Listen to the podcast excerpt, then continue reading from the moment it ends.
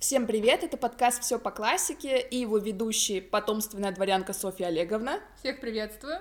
Зажиточная купчиха Настасья Михайловна. Добрый вечерок. И безродная бедная Лиза. Ну, не могу с вами согласиться. Моя мама считает, что у нас дворянские корни, как минимум, нос у меня дворянский.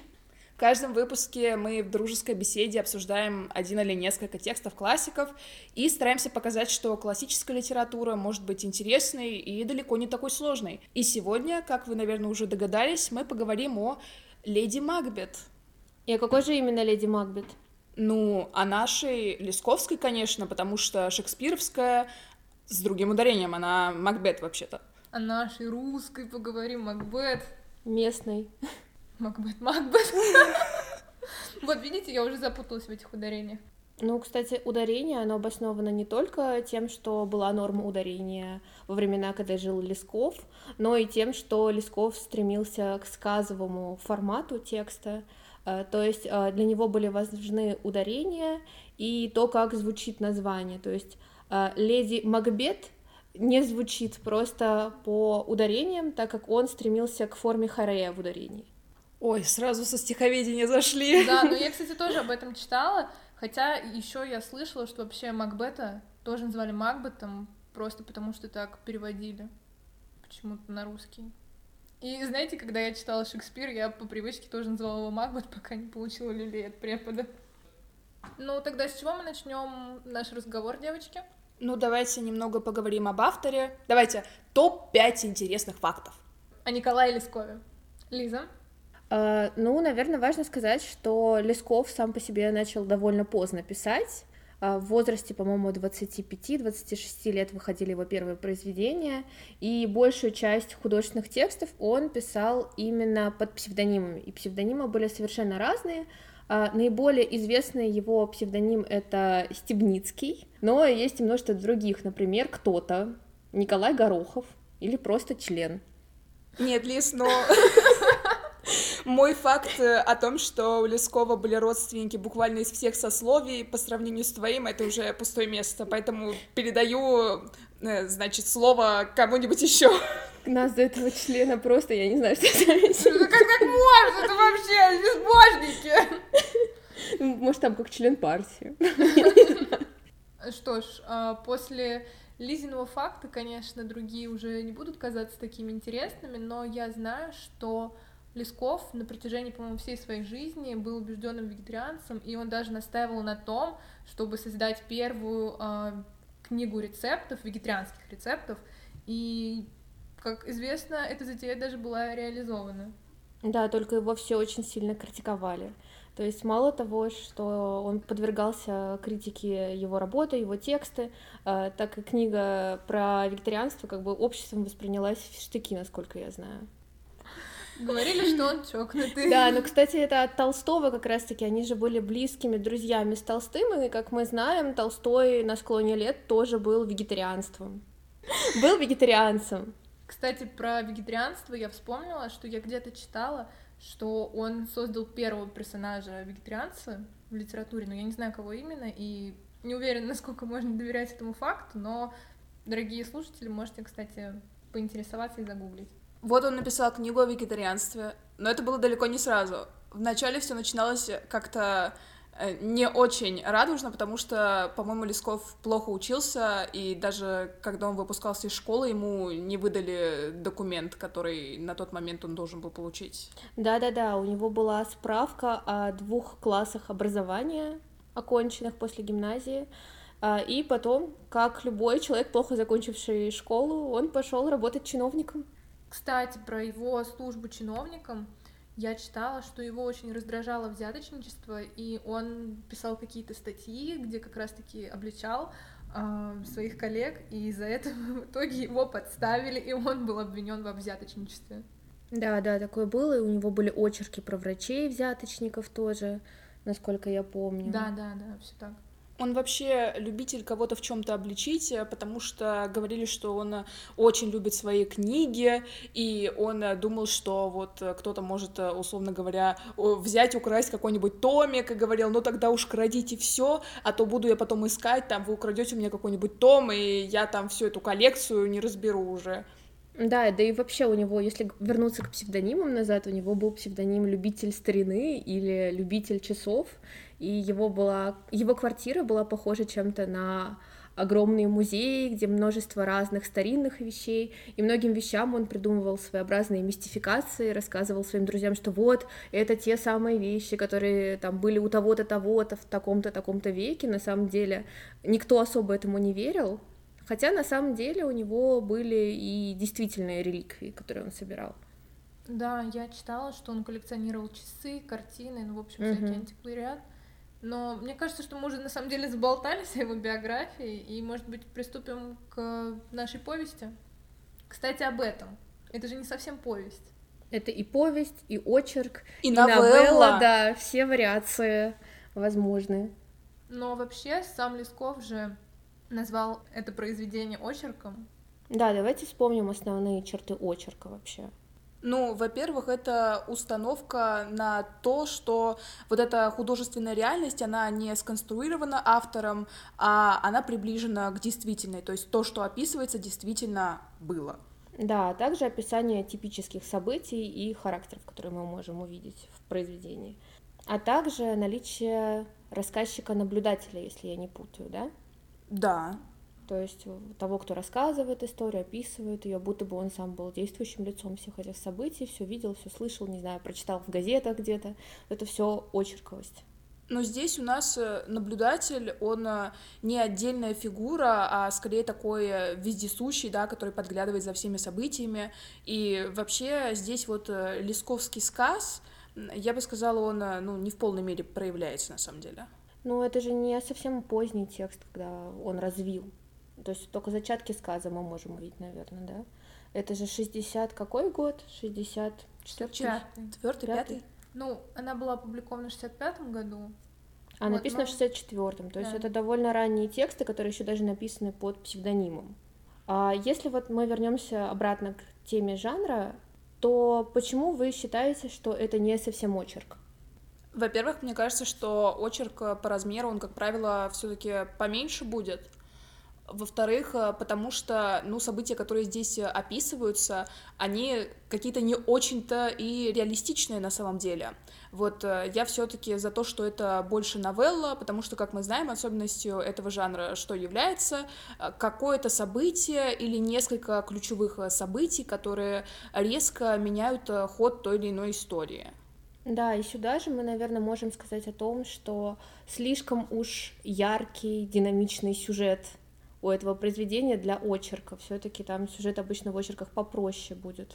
Но от очерка здесь э, все-таки сохраняется, например, описание внешности, я бы сказала, какая-то э, физиологичность, да, вот мы можем вспомнить, что самый известный сборник очерков — это как раз э, «Физиология Петербурга», и вот там был упор на это как раз, и здесь постоянно описываются э, какие-нибудь бледные руки там главной героини, или там ее тело, как она себя чувствует, то есть вот такая натуралистичность именно.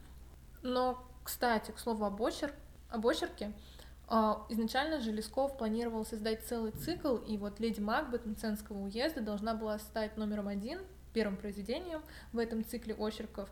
И вот даже, получается, в самом начале произведения рассказчик, то есть автор, он пишет, иной раз в наших местах задаются такие характеры. То есть вот мне кажется, он делает упор на как раз вот такой вот тип женских характеров в литературе. Не знаю, что вы думаете? Нет, потому что первый очерк выходил в журнале «Эпоха». Это журнал братьев Достоевских. Но, к сожалению, журнал закрылся, и в итоге Лесков не стал продолжать эту идею, искать новое издательство. И вообще говоря о вот этой идее создать несколько произведений, мне сразу вспоминается Салтыков-Щедрин с его господами Головлевыми, только там э, история была абсолютно противоположная. Изначально он планировал создать один рассказ или хотя бы два рассказа, но в итоге все ему сказали, что его текст настолько хорош, что тебе надо собрать из них э, роман. И изначально же они тоже предполагались как такие своеобразные очерки, описывающие быт помещиков того времени. Ох уж эти первоначальные замыслы писателей никогда не сбываются. Да, вот э, Здесь идея оказалась провальной, но «Леди Макбет» в итоге была опубликована, и, кстати говоря, под псевдонимом, который мы уже упоминали, Стебницкий. И можно подумать, на самом деле, по такой вымышленной фамилии, что Лесков кого-то стебет, но на самом деле в итоге стебали его, потому что э, текст не пришелся по душе практически никому, и вообще мы можем найти только один такой яркий отзыв, и тот очень негативный, как раз от Салтыкова-Щедрина, о котором только что нам а, рассказывала Лиза. И я, пожалуй, зачитаю мою любимую цитату о леди Макбет от Салтыкова-Щедрина замечательного. А в повести «Леди Макбет Мценского уезда» автор рассказывает об одной бабе, Фионе, Здесь замечу, что она не главная героиня, и поэтому это уже выглядит так э, достаточно комично и говорит, что она никогда не отказывала ни одному мужчине, и затем прибавляет, такие женщины очень высоко ценятся в разбойничьих шайках, в арестантских партиях и социально-демократических коммунах. Все эти дополнения о революционерах, отрывающемся нас и о бабе Фионе, и о нигилистах-чиновниках без всякой связи рассеяны там и сям в книге Степницкого и служат только доказательством того, что у автора время от времени бывают какого-то особого рода припадки. Довольно интересная критика. Не знаю, мне кажется, не очень справедливо. И вообще, я первый раз, когда читала это произведение в школе, мне очень понравилось, поэтому я буду сегодня выступать в защиту Лескова. Но на самом деле мне тоже очень понравилось. То есть э, в защиту Лескова я бы выступила, но не самой главной героини. Давайте так. Да, она дама своеобразная. Так мягко кажется... сказано.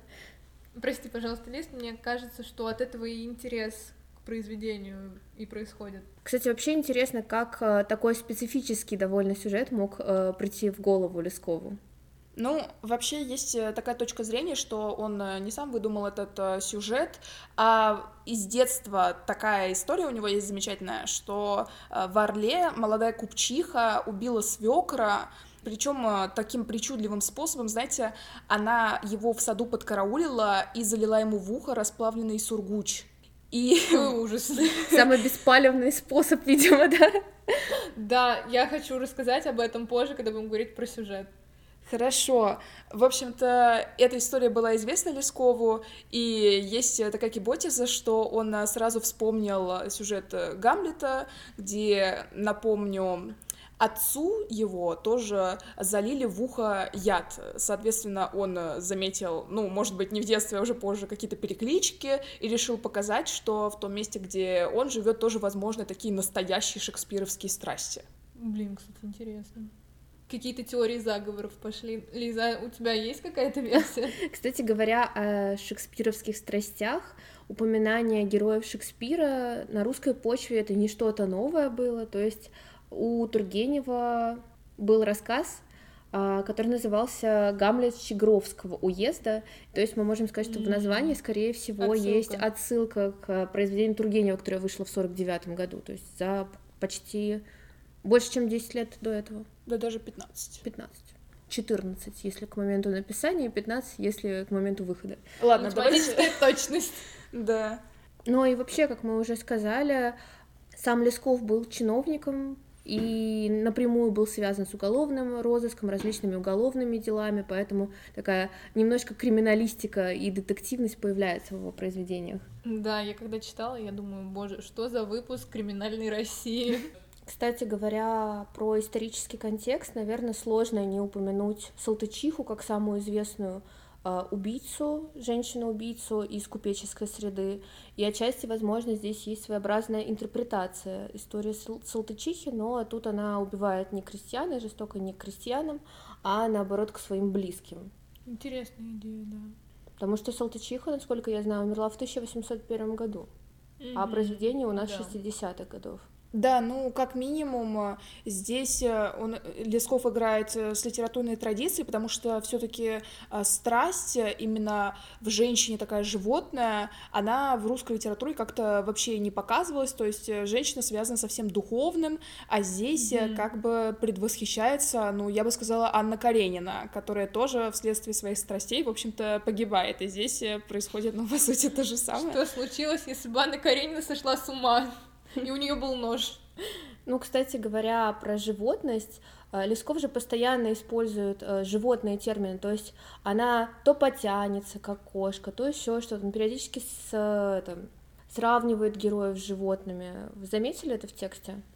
У меня, по-моему, даже цитаты где-то были. Сейчас mm-hmm. я найду. Ну, нет, просто самое очевидное, я вспоминаю, как ей являлся призрак, получается, своего свекра в виде кота. Ну, кот это вообще персонификация ее совести, по сути. То ну есть... да, я просто имею в виду, это первое, что вспоминается, какое животное это кот. Ну, конечно. Еще там служанка со свиньей сравнивается. Да, да, вот я только хотела об этом сказать. А в последних э, страницах я точно помню, что ее сравнивают с щукой, когда она умирает. Потом мы можем вспомнить, что Борис Тимофеевич умирает как крыса в амбаре. Mm-hmm. А потом э, Мужа Катерины сравнивают с рабочей лошадью, он там фыркает, брыжет во все стороны водой, когда умывается. Еще ее муж называл Катерину змеей. Угу. Ну, это, конечно, классика на самом деле, но все равно это тоже в копилочку. Вот, Екатерина с Сергеем, они ведут себя по-своему как кошки, у них такие кошачьи повадки, то есть они то спрыгнут, то куда-то шмыгнут, то обовьются, нежатся и потягиваются на солнце, там вот это точно ярко подчеркивается в тексте. И, кстати, Сергей, даже когда их уже отправили на каторгу, э, называет Катерину ободранной кошкой. Так мило. Очень э, ласково. Я когда читала, я все время думала о том, что Сергей козел.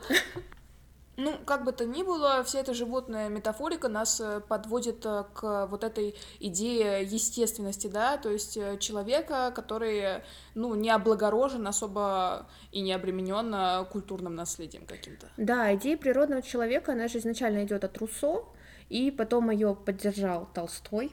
А как мы помним, Толстой друг Лескова, и э, в этом тексте Лесков переворачивает эту теорию и показывает, каким же на самом деле может быть этот природный человек, до чего он может дойти. То есть человек, который движим не простой любовью человеческой, человеческими чувствами, а дикой животной страстью, и на что может толкнуть эта страсть человека. Закончится все очень плохо. Ну, если бы они не спалились на последнем убийстве, может быть, еще было бы и хорошо. Ну, не знаю, мне кажется, три убийства это уже значит, что все плохо. Ну, блин, они затупили, чего они так Федора-то душить решили при всех.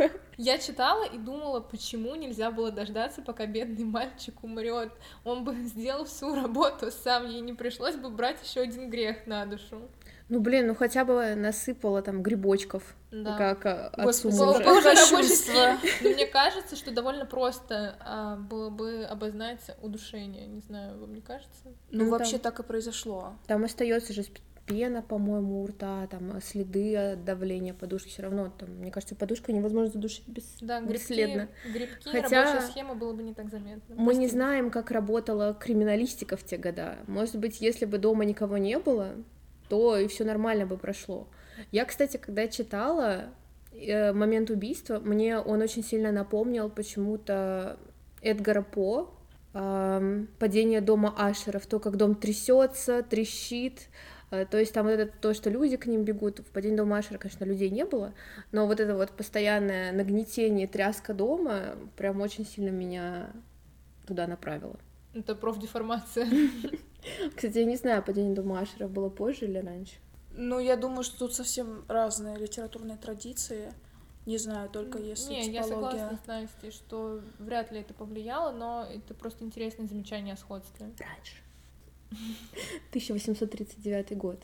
Да, но что точно является здесь подтекстом, это гроза Островского, потому что тут э, даже главных героинь зовут одинаково, именно Катерина, а не Екатерина, как э, любят э, называть главную героиню школьники.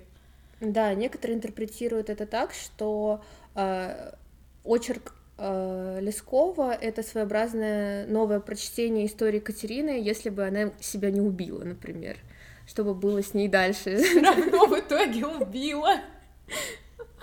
Да, но новая Катерина, то есть э, леди Макбет, она, конечно, разительно отличается от своей предшественницы. Mm-hmm. Например, если мы посмотрим на ее увлечение, постоянно делается акцент на том, что, например, церковь ее не интересует.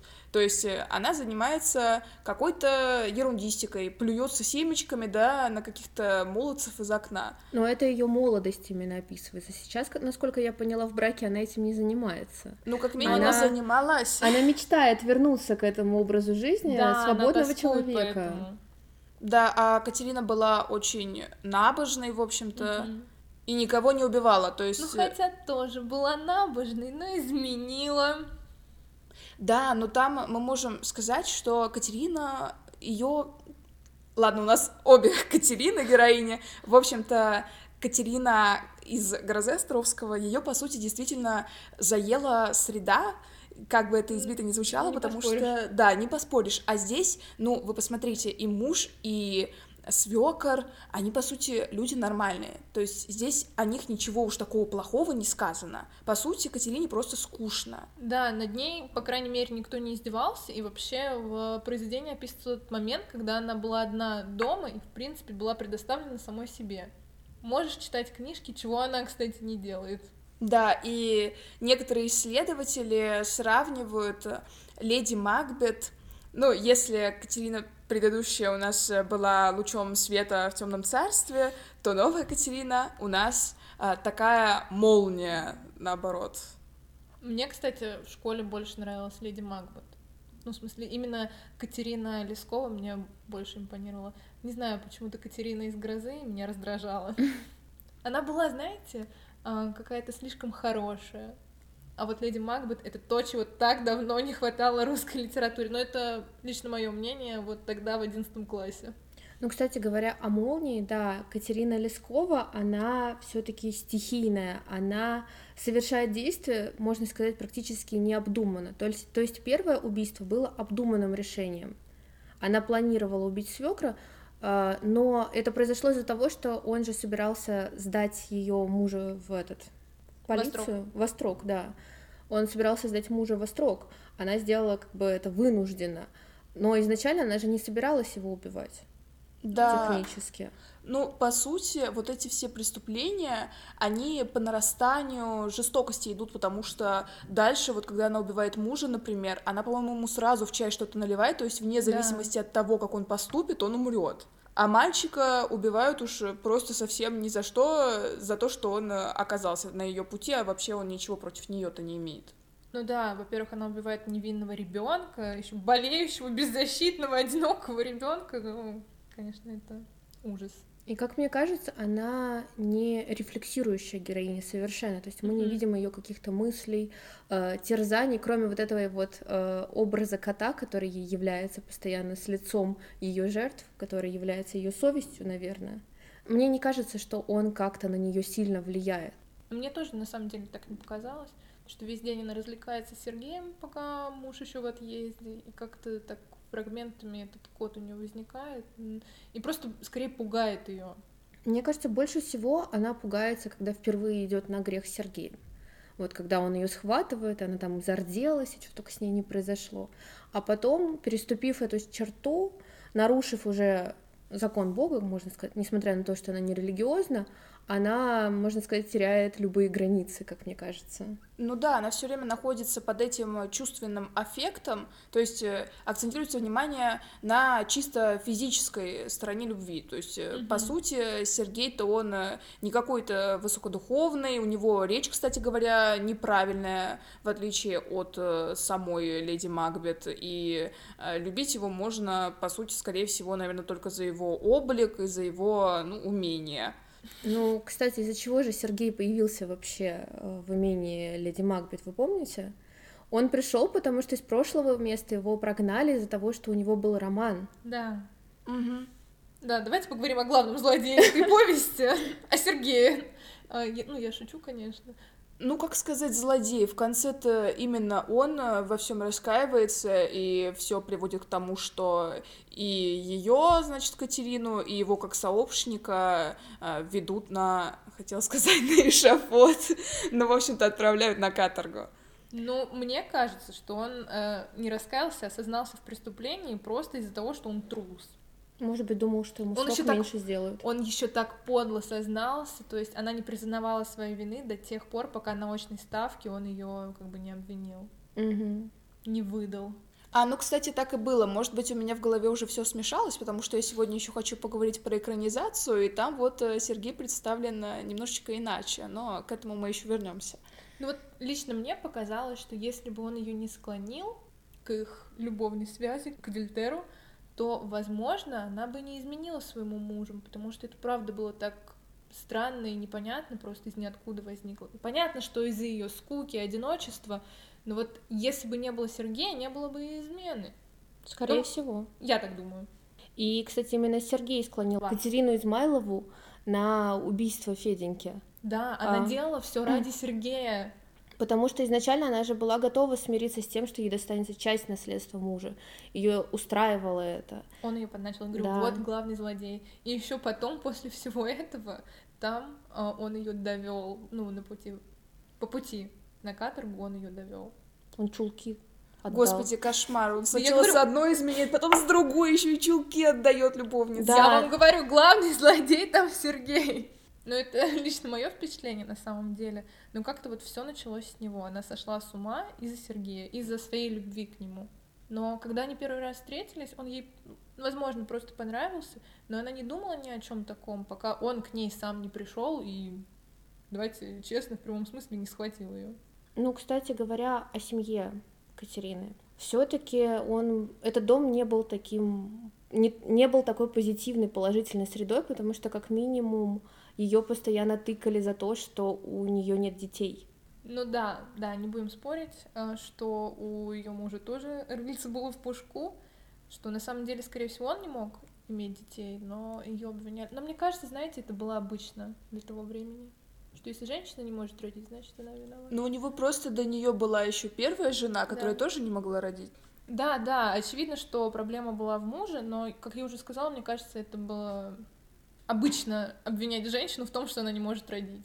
Как бы никто не искал истинных причин.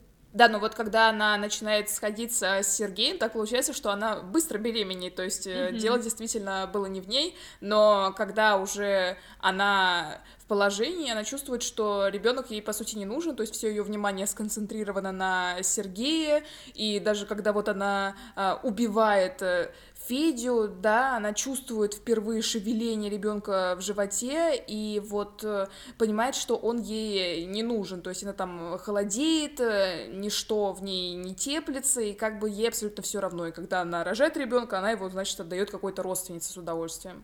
Да, материнский инстинкт в ней как-то вообще не проснулся и напоминает будущую Анну Каренину, которая тоже как-то очень легко отказывается от своего ребенка и сосредоточена только на своем любовнике. Да, и тут же мы можем вспомнить э, Ребекку Шарп из ярмарки тщеславия. И эта героиня также бросает своего ребенка, совершенно не помнит о том даже, сколько ему лет, и радостно идет в сторону приключений и счастливой жизни. Ох уж эти матери-кукушки. Кстати, знаете, есть такой интересный подход к рассмотрению этого текста. Я просто помню, как у нас на уроке литературы, когда мы впервые знакомились с этим текстом, мы рассматривали его как будто на судебном заседании, думали, можно ли вообще оправдать Катерину вот в ее преступлениях. Вы как думаете? Ну, вообще в самом начале текста складывается впечатление, что ее жаль. Особенно вот поначалу, как она живет, как ей грустно, она ходит из стороны в сторону по дому, этому одна в тоске, а потом появляется Сергей, она счастлива, у них все замечательно, но вот появляются преграды э, на их пути и все остальное. Но я, как человек, который уже читал это произведение, не поддалась провокации, пока перечитывала его и уже не жалела. Но в первый раз мне было ее жалко, наверное, до э, момента с мужем, потому что вот отец, ну ладно, убила, потому что очень сильно любила. Ну, убийство из любви — это довольно частая вещь в литературе, это бывает. Но потом убийство мужа опять, потом ребенка еще, и неоправданное убийство, и э, сонетки убийства тоже из ревности, последнее ее убийство. Поэтому я не считаю, что можно ее оправдать. Double kill, простите, и себя, и Сонетку потащила на дно. Нет, кстати, про убийство свекра я хотела сказать, что Мне кажется, она убила не столько из любви, сколько еще и из-за страха, что ее муж о них все узнает. И страха он же сказал, что ее А. обесчестят и выпорят на улице, по-моему, отец Нет, сказал. он хотел... Нет, он Удары плетьми там. Он Нет? хотел отправить Сергея в Острог, что с одной стороны вроде бы из любви, ну мне так показалось, с другой стороны из какого-то страха, но все-таки из любви больше, потому что потом она убивает только ради Сергея.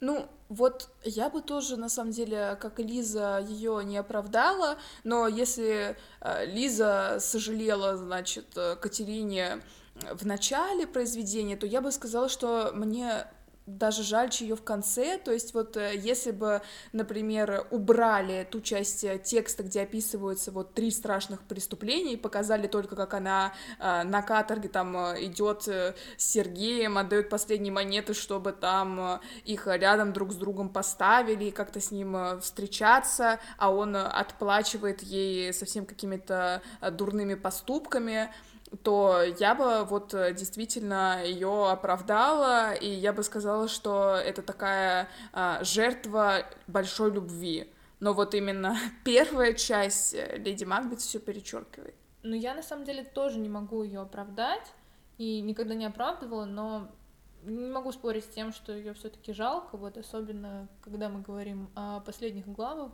где они уже отправляются на каторгу с Сергеем. Там мне, безусловно, жалко, но с другой стороны, не надо было сходить с ума из-за какого-то Сергея. Катерина сама во всем виновата. Ну, хотя, с другой стороны, она же естественный человек. Натуральный человек, человек природы. Она действует из инстинктов, так? Вот у нее страсть, она любит э, Сергея, и все. И она идет на жертвы ради Сергея. Хотя какой она тогда естественный человек, если у нее нет материнского инстинкта с другой стороны? Как вы считаете? Кукушка или черепаха, которая, знаешь, Ну. бросает своих детей. Выплывите в океан сами, да? И чайки сверху. Оп, оп, оп. Ну, то есть... Полдник. э, Мы приходим к тому, что мы ее не оправдываем, но на самом деле некоторые все-таки склонны были это делать. Вот как вы думаете, давайте так спрошу, а в какую э, эпоху развития нашей страны принято было Катерину воспринимать как героиню положительно? Так, ну очевидно, что 1865 года ее не могли оправдывать, потому что произведения еще не было. Тогда можно предположить, что Советский Союз. Ну, конечно. Советские литературоведы, во-первых, э, постоянно сравнивали ее с Катериной, но это сейчас не так важно. Важно, э, что писали о ней нечто подобное, о нашей Леди Макбет. Значит, например, Выступив соперником автора «Грозы», Лесков сумел нарисовать несравненно более катастрофический бунт героини против поработившего ее мира собственности. Дочь простонародья, унаследовавшая народный размах страстей, девушка из бедной семьи становится пленницей купеческого дома, и, значит, она может умело э, противостоять окружающей обстановке. И советским литературоведам, наверное, нравилось, что она не верит в Бога, против религии и все остальное, да? Ну, кстати, Наверняка. наверняка, да. Ну и что, что она не рефлексирует и не думает ни о чем. Ну ладно, оправдаем. Зато она бунтует. Ну, кстати, да, с революцией хорошо соотносится. Кстати говоря, о финале произведения он вполне шекспировский, то есть героиня убивает себя и еще кого-то забирает вместе с собой. А, То есть мы можем вспомнить того же самого Гамлета, вот он всех убивает, а потом убивает себя. Ну и как э, леди Макбет, э, она тоже сходит с ума. Ну, мне кажется, это вполне очевидно. Кстати, раз опять ее вспомнили, а вы знаете, что такое эффект Леди Макбет? Очень интересно. Наверное, сумасшествие какое-нибудь. Ну, близко к этому, близко. Ну, в общем-то, это такой вполне научный феномен, что люди, которые совершили какой-то дурной поступок, хотят э, очиститься физически. То есть, например, э, человек, который думает э, о том, что сделал что-то неправильно руками, он хочет помыть руки, даже если они у него чистые. И вот проводили такой эксперимент, что, а, например, человеку предлагали подумать о чем-то неприятном, что он сделал, и дальше там, ну, это эксперимент был на английском, показывали слово из четырех букв. Первая буква была S и последняя P. И, соответственно, люди, которые э, думали о чем-то негативном, они чаще писали там soap, ну, мыло, а остальные придумывали какие-то другие слова. И еще такие люди, они чаще выбирали антисептик, а не другой подарок, когда им выбирали, что они хотят, значит, э, получить в качестве вознаграждения. И, значит, почему это вообще называется эффект Леди Макбет? Потому что она сама, когда начала сходить с ума, она постоянно видела пятна на своих руках, то есть пятна крови. Ну, как мне кажется, Катерина здесь она не особо раскаивается. Mm-hmm. То есть она пытается вспомнить молитву, я помню. Она вообще не раскаивается. Но она не может ее вспомнить, она помнит только слова, связанные с Сергеем. Да. Она Там вообще она не раскаивается, поэтому как раз-таки, когда шло следствие, она не признавалась в своем преступлении. Она вообще не раскаивается. Она просто сошла с ума из-за Сергея. И, ну, из-за своей любви к Сергею. Кстати, я хотела бы еще рассказать про экранизацию. 2016 э, года. Вообще их много, но я выбрала именно эту, потому что она чем интересна. Вообще, это фильм э, Уильяма Олройда, и там действие Лесковского очерка перенесено в реалии Англии XIX века. И там очень интересно трансформируются и личности, и даже имена героев, то есть э, Катерина — это Кэтрин, Сергей — это Себастьян. Дальше вместо Аксинии появляется Анна, ну и мальчика зовут э, Тедди, но если что, Федор и Теодор это тоже, по сути, одно и то же.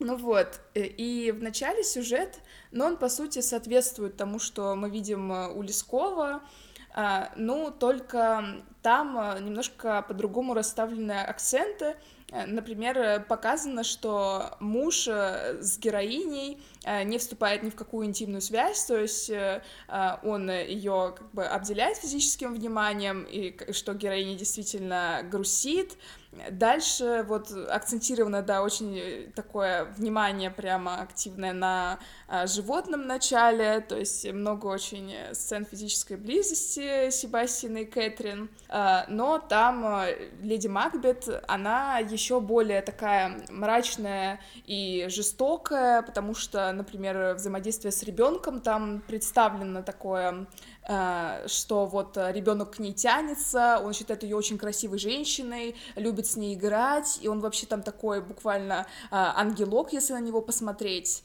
И все усиливается за счет того, что э, Себастьян спасает а Тедди, когда тот сидит у водопада. То есть сначала он спасает этого ребенка, а потом же сам заставляет главную героиню его убить. То есть вот эта вот линия, она более развита. Э, ну, конечно, там еще на социальном подтексте акцент сделан, там э, служанка, она на темнокожей, над ней активно издеваются, и свекор, и а, муж, по-моему, и поэтому э, там среда действительно заедает главную героиню, в отличие от нашего очерка, и вот мы уже говорили, что не оправдываем героиню, здесь ее можно оправдывать поначалу. Но то, что она делает в конце, я не знаю, нужно ли как бы рассказывать концовку-то, она там совсем другая, не как в очерке Лескова, или не нужно. Очень интересно, но, возможно, нашим слушателям будет интересно посмотреть самим. Хорошо, тогда я оставлю слушателям возможность ознакомиться с замечательным фильмом 2016 года. Э, загляните туда, действительно очень он красивый, по крайней мере, и с визуальной точки зрения, и с содержательной тоже. Вот интересно сравнить с оригиналом то, что там происходит. Может быть, кто-нибудь даже э, напишет статью по этому поводу. В общем-то, да. А за кадром расскажешь нам, чем все кончилось. Кстати, знаешь, вот я вспомнила о том, как она встречается со своим мужем уже, ну, после того, как совершила измену, и как она над ним издевается, ну, то есть в оригинале, в тексте, и как она садится на кровать, э, когда в комнате находится муж, зовет к себе Сергея туда на кровать, но это она такая жестокая, как она с ним разговаривает, не знаю, в тексте ее прям невозможно оправдать. Да, там муж просто злая. офигел. он стоит и опешил, да, когда причем... Сергей вышел. Да, причем он не сделал ей ничего такого плохого, но, судя по тексту, он не заслужил такого отношения и смерти. И очень быстро после его пропажи люди в доме начинают называть Сергея э, новым купцом, по-моему, или как-то так. Они его начали называть Сергей Филиппович. Да, и вот ну вот из этого Сергея Филипповича, собственно, все и произошло, потому что он стал считать себя, видимо, барином зазнался. Вдруг он еще на прошлом месте работы. Это был его коварный план, там не получилось, выгнали, и вот он нашел Катерину. Все, пошли теории заговоров. Ну, кстати, там был момент, когда он начал к ней подохладевать после их первой страсти. Да. И она начала себя накручивать из-за этого. И потом они поговорили, и он сказал, что он хочет на ней жениться, и это заново ей в голову ударило. Mm. И после этого началась прям череда жестокость. Ну да, это моя... обещание. Все, моя теория разбилась, потому что да, ты мне напомнила про этот момент. Во-первых, она ему сразу пригла... пригрозила, я убью себя, если ты от меня уйдешь, тебе вообще никто, кроме меня, не нужен. Она тоже, знаете, такой абьюзер получается на самом деле, угрожает ему самоубийством, если он ее бросит. Но, в принципе, слово свое она сдержала. Ну просто, да, Сергей тоже довольно неприятный, я считаю, что они друг друга стоят. Он же, очевидно, к ней охладел, но вот после ее угрозы самоубийства он такой, да нет, нет, нет, что ты, я просто переживаю за твоего мужа, как бы он препятствовать нашему счастью, мы не можем быть вместе из-за того, что ты замужем, вот она и убила своего мужа. Лучше бы она Сергея за собой увлекла в конце. Я это прекрасная, прекрасная э, идея, Настя. Я тоже об этом думала. Почему она не убила вместе с собой Сергея? Потому что, очевидно, ему тоже было пофигу на эту сонетку. Мне кажется, она его любит, потому что поэтому она не стала его убивать и все. Как-то я об этом не подумала. Просто из-за смерти Сонетки он не будет страдать, и как бы э, справедливым наказанием было бы ухватить его за собой. Нет, мне кажется, она хотела отомстить именно Сонетке, а не Сергею. Сергей для Да. нее остается все равно безгрешным. Она его любит и точка. Поэтому она прощает ему все. А Сонетку она убивает, потому что она перешла ей дорогу. Она же убивает всех, кто переходит Да, ей дорогу и мешает ее отношениям с Сергеем. Но только Да. Фиону она, замечу, оставила в покое, потому что там была только какая-то единичная физическая связь и все. И Фиона, по-моему, ее поддержала, когда Да. на нее же напали. Да, и она объяснила, что я тебе не соперница, поэтому, мне кажется, она ее не убила. Она сказала, что это единичная связь, которая у меня тут вообще со всеми. Упс, да. Роковая, конечно же, эта женщина, Катерина. И вот на самом деле, правда, как пишет Лесков, о таком, не знаю, интересном сюжете, вот не вспомнишь без душевного трепета, сколько бы лет не прошло. Душевного трепета и холодка на, сердце. Да, от да. ужаса всех этих преступлений. И вообще, мне кажется, это произведение очень понравится людям, которые любят э, убийства, криминалистику, да, э, те, кто смотрят True Crime на Ютубе, и, как мне кажется, довольно интересно вообще подумать, а можно ли оправдать ее или нет, а как То, мог обсудили. пойти иначе сюжет. И вообще, дорогие слушатели, пишите нам комментарии, мы с удовольствием почитаем ваши версии, могли бы вы оправдать Катерину, или, возможно, вы бы стали таким своеобразным ее палачом, а, правдорубом, который бы сказал, нет, она виновна, и точка, и все. Да, и мы хотим порекомендовать вам прочитать это произведение, если вы вдруг еще этого не делали, потому что, как мы уже вам рассказали, сюжет невероятно интересный. И не забудьте об экранизации. Их, кстати, очень много. Не только новое 2016 года, но вообще их, по-моему, штук 10, если я не путаю. Если вы любитель советского кинематографа, там вам тоже найдется версия Леди Макбет. На этом наш подкаст подходит к концу, дорогие слушатели. Будем ждать ваших комментариев, а мы прощаемся с вами. Желаем вам хорошего дня, И пусть вам не снятся коты, как Катерине.